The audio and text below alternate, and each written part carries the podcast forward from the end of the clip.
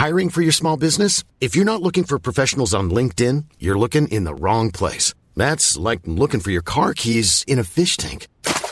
LinkedIn helps you hire professionals you can't find anywhere else, even those who aren't actively searching for a new job but might be open to the perfect role. In a given month, over 70% of LinkedIn users don't even visit other leading job sites. So start looking in the right place. With LinkedIn, you can hire professionals like a professional. Post your free job on linkedin.com slash people today.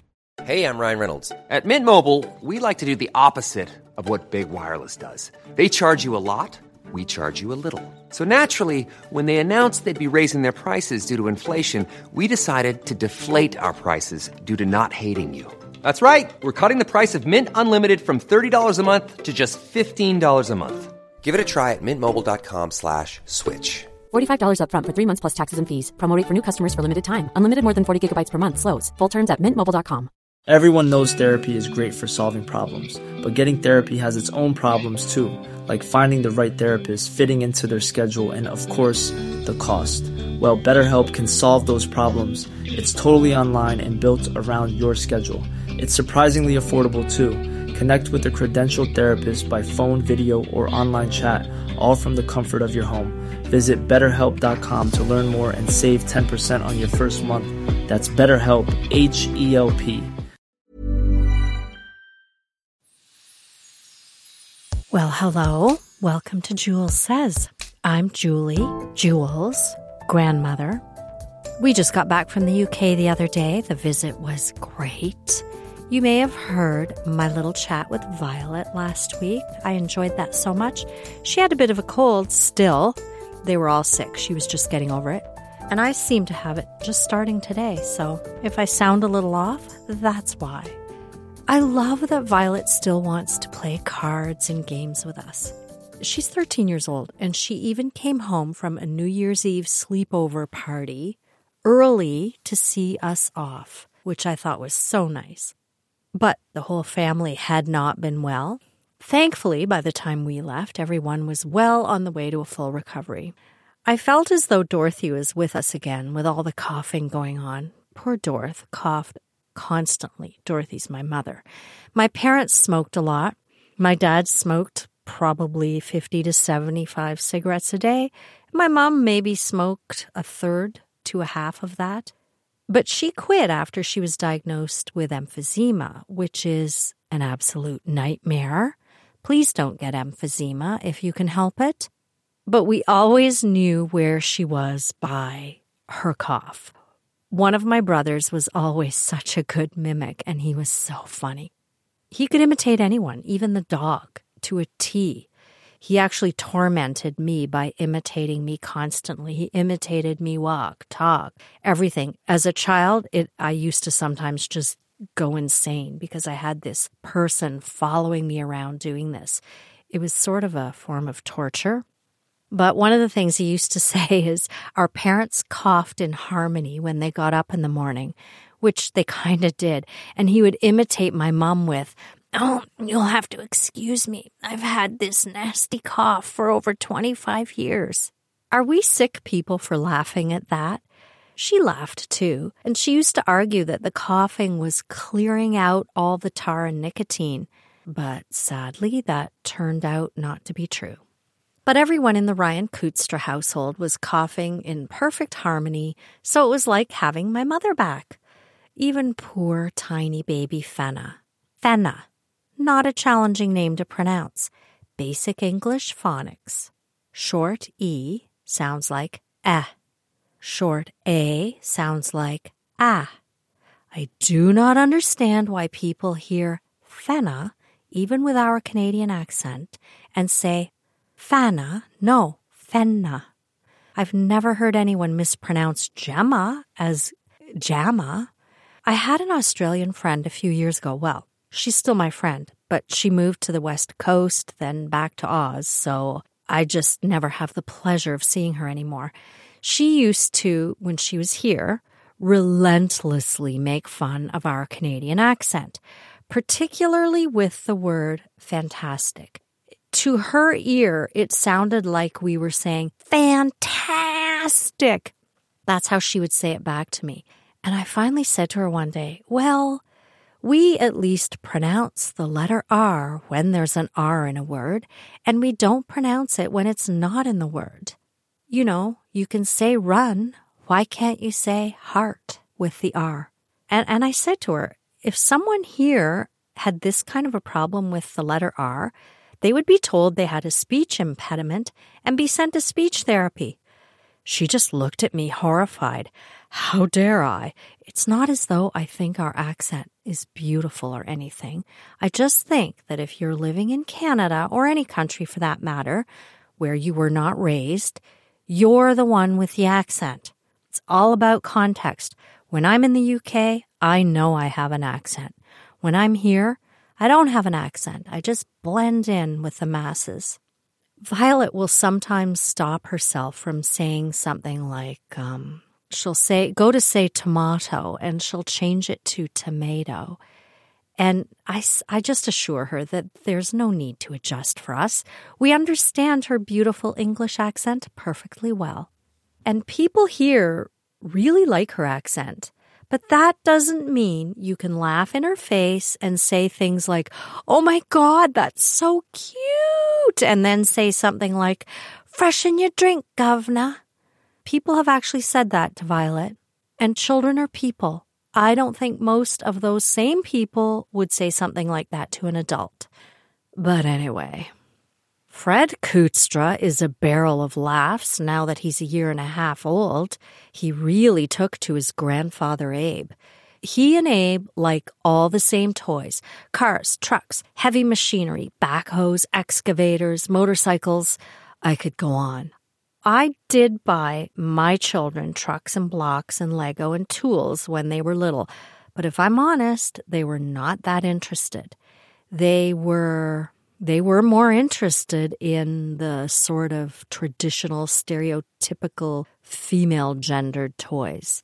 And Fred is not interested in cute little stuffies or baby dolls, unless you put them in a stroller, in which case he's only interested in the wheels and the axles and the construction of the stroller and pushing it around. It might as well be a car. I remember taking my nephew Declan, who's in his 20s now, to the animal farm in Sarnia when he was around Fred's age. He did not care one shred about those ducks, geese, bunnies, and farm animals. Not a bit. But his eyes lit up when he saw an oversized four wheeler. Ooh, he cooed as he stroked the giant, deep treaded tire. So we have some gender stereotypical children in this family, apparently, which is fine. But I can't help thinking maybe that's a bit of a waste because we would have totally embraced non gender conforming preferences. So they're definitely born with a personality. Even Fred's musical preferences are vehicular. There is a brilliant performer, Blippi. I had never heard of him until this trip. Blippi saw what should have been an obvious gap in the children's showbiz market. What did he do? He filled that gap. It seems to me that at one time, the gendered quote unquote boys cartoons were focused on guns and violence. But maybe if they had the high octane, high caliber, age appropriate supply of vehicle and engineering content that Blippi is providing, they'd have been less interested in the fights. The shows that Fred loves are really informative. Fred can tell you all the parts of a backhoe the bucket, the boom, arm, front bucket. No wonder he took to Abe so enthusiastically. But I think we should all celebrate the trucks and technology that, that's building up this city. Seriously, you have to Google Blippi if you have small children in your life or if you just want to learn more about vehicles and heavy equipment. I I'm ashamed to say that I ruined the backhoe song for myself with that hoe, look at her over there, pouting her lips and twisting her hair. That hoe, she's got you in her sights hoping you'll notice her and lay some pipe. That hoe. What is wrong with me? It's going to take me a few weeks to stop singing garbage trucks and backhoe. Oh my God. Bobby, Abe, and I stayed up late New Year's Eve playing cards and doing the Fred dance to the Blippi songs. Fred's a really fun guy, and his smile lights up the room. But we're back now.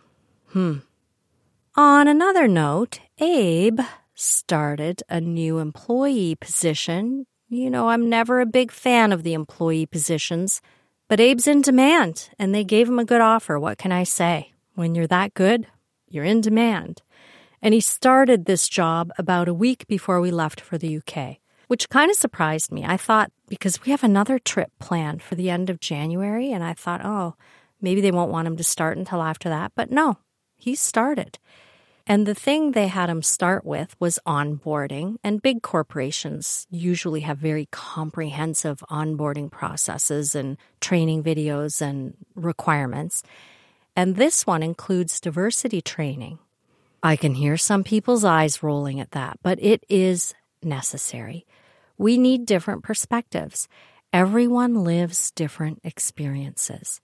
I mean, I worked in IT all my life, which is obviously a male dominated industry. And every time to this day, when I start with a new client, I still feel as though I have to justify my existence. It's gotten better, but still. And even though things are better, we still have a way to go. So when someone scoffs at the concept of diversity training, I think they're the ones who probably need it. Of course, people from different backgrounds and genders have cultural differences. We do. That's the point of the diversity training the ways we're different aren't necessarily better or worse. We just need to allow for the differences and realize that one way of thinking is not always the right way of thinking. I've worked with a lot of people from different cultures and countries, and I've noticed some patterns in ways of doing things and some beliefs. Generalizations don't always apply. It's human nature to group things, to group people. So we do tend to notice some of these similarities. For example, some cultures think it's fine to slurp and smack their food. I find it annoying, but that is 100% because I was raised that way. And apparently, there are people who think belching is a compliment to the cook or the chef. I've noticed people from certain cultures are more reluctant to admit, well, and genders, are more reluctant to admit if they're wrong or if they've made a mistake. Or they're reluctant to ask too many questions, even if they didn't quite understand what you were saying. Understanding this about people is helpful because it gives you some patience. And if you don't understand where they're coming from, you might think the person is being deliberately misleading or stonewalling you or even lying. And I cannot imagine how difficult it would be to move to another country and have to work in another language. I'm sure I'd feel self conscious about not understanding what people say I already feel self conscious enough when I start a new project and they're looking at me like, oh, who's the token woman? I worked with one guy who would listen, nod, and then he'd have to Google translate whatever I said. What a way to have to work. I felt badly for him, but I also have enormous respect for him. And it makes me wonder what was he going through in his home country to make him leave and want to put himself through this it had to be significant. And many cultures have deep respect for hierarchy. I've seen that a few times. I don't disrespect hierarchy and I am a rule follower, but I think a good leader wants to hear the truth and do the right thing. So many just want to be surrounded by yes men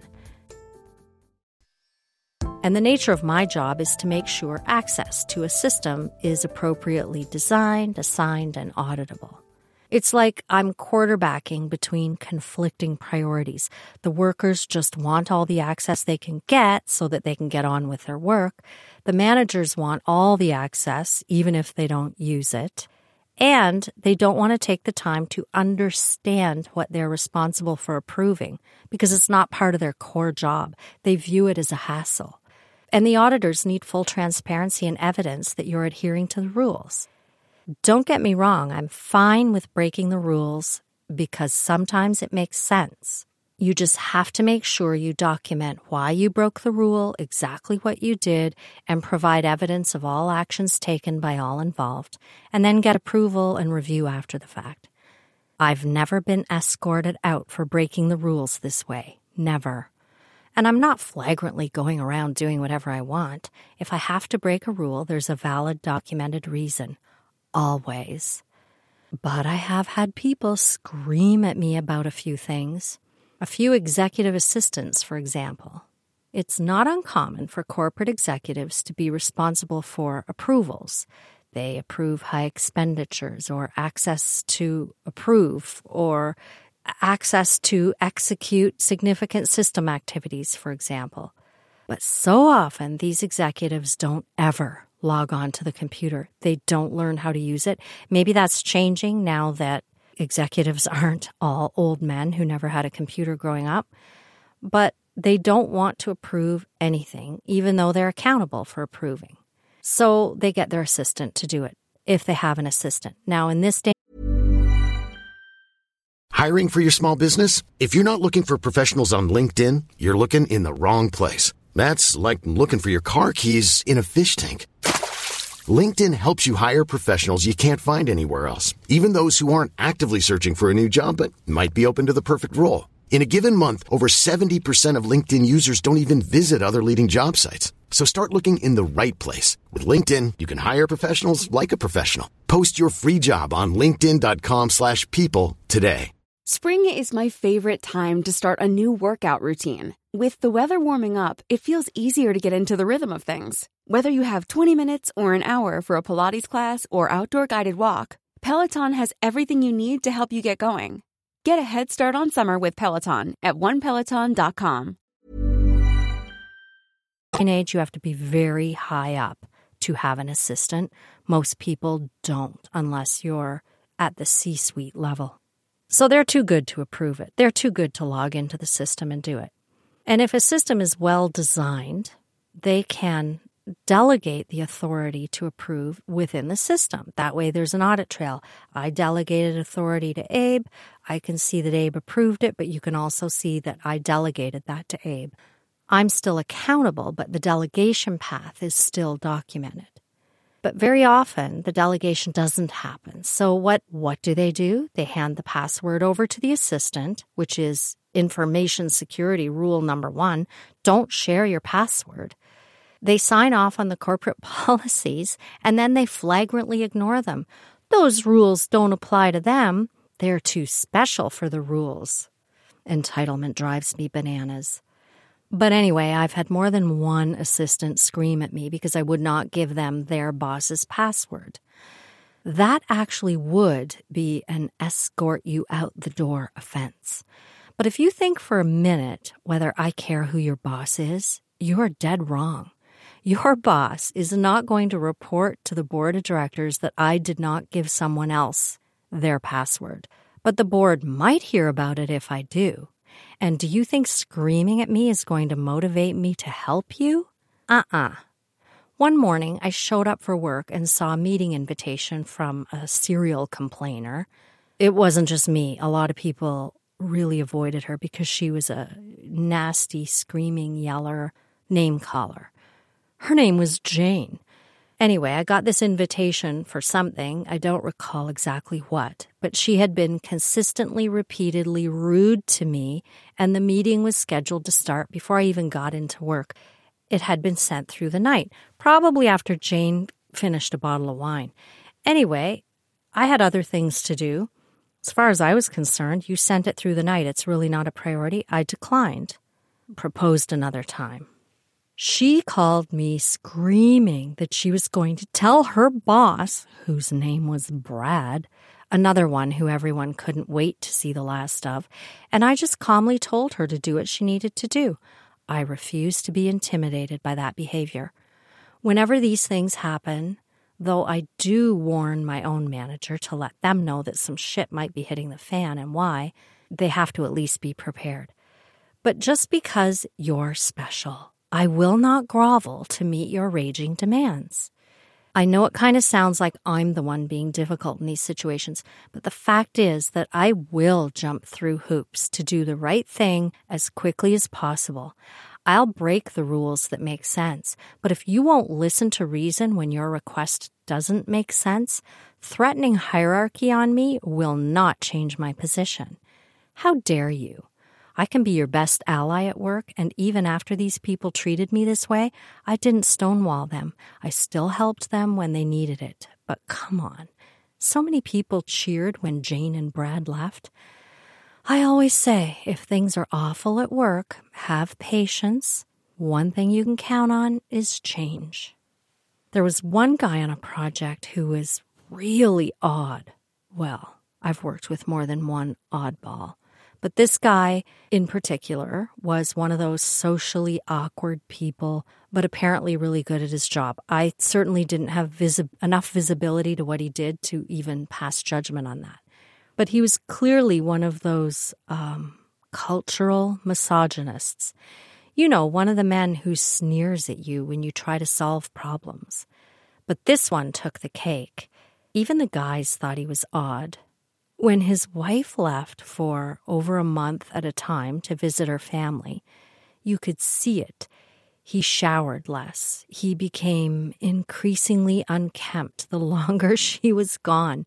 His hair would get wilder, and he just left the hair growing out of his nose and ears unchecked.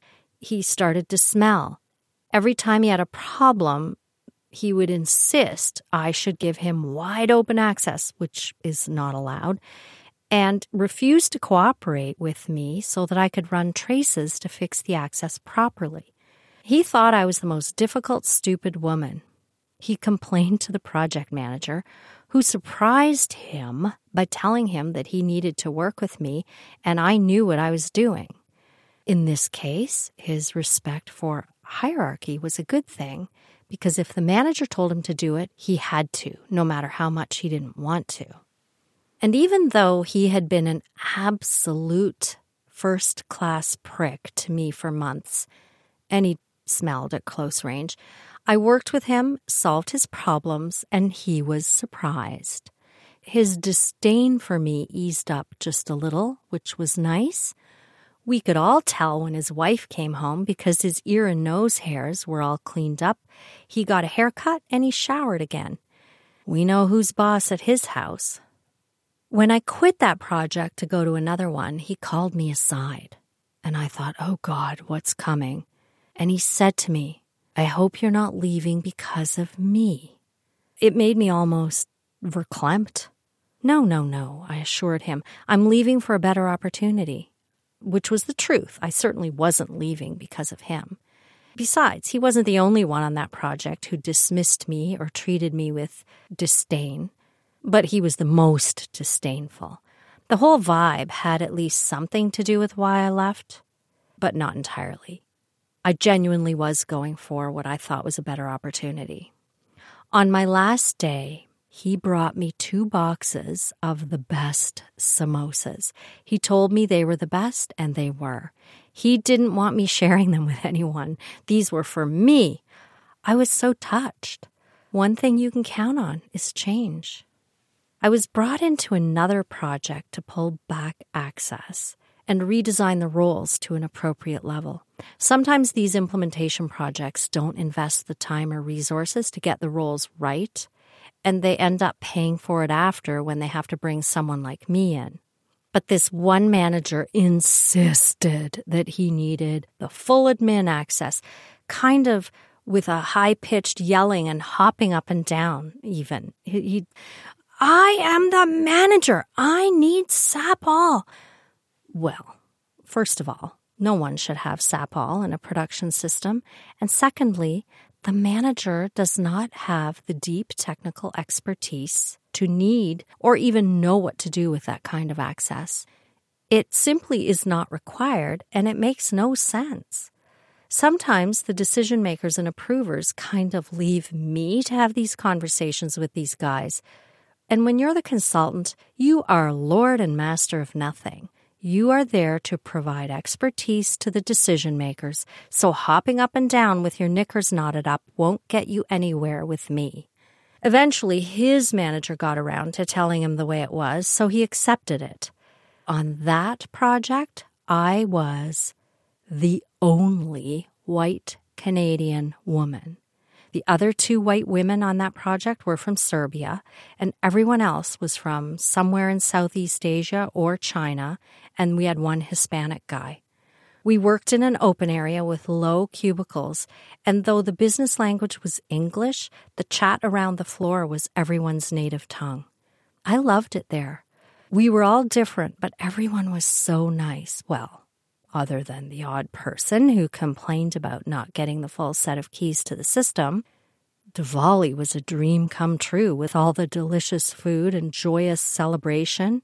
We celebrated the Chinese New Year together, and one of the Serbian women brought in the most amazing baking for the Orthodox Christmas. And everyone, regardless of where they were from, when you left for Christmas holidays, they're like, Merry Christmas, Merry Christmas. I'm the one who says happy holidays because I'm I'm not sure what you celebrate. Those guys don't. They look at me, white Canadian woman, Merry Christmas it is.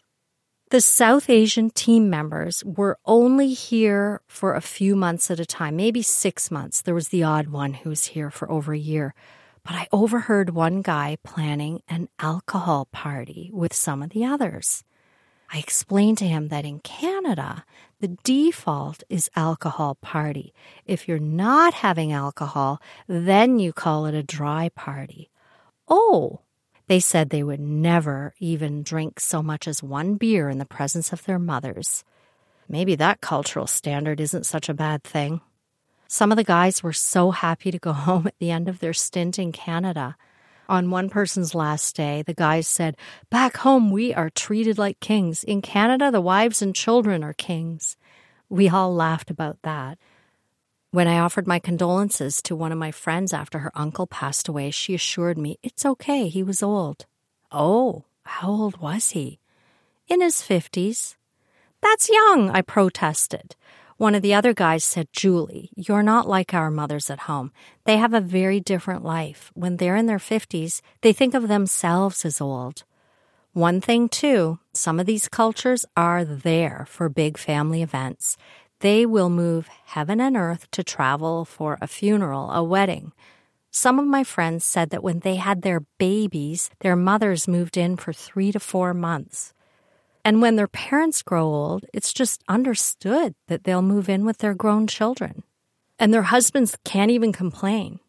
Catherine's nanny told her that she thinks white women don't do it right at all when they have a baby. Catherine should have been in bed after Fenna was born, and the older women should have been there to do everything else. Well, that might not work for Catherine. Believe me, I was grateful and thrilled to be there for Christmas for just over a week. Can you imagine? I think they'd all go crazy if I were there for three months. Everyone's different, and that's okay. Thank you for listening. If you have anything you'd like to share or ask, email me at julessays at gmail.com. And Happy New Year! I hope you have a wonderful, healthy, prosperous, peaceful year.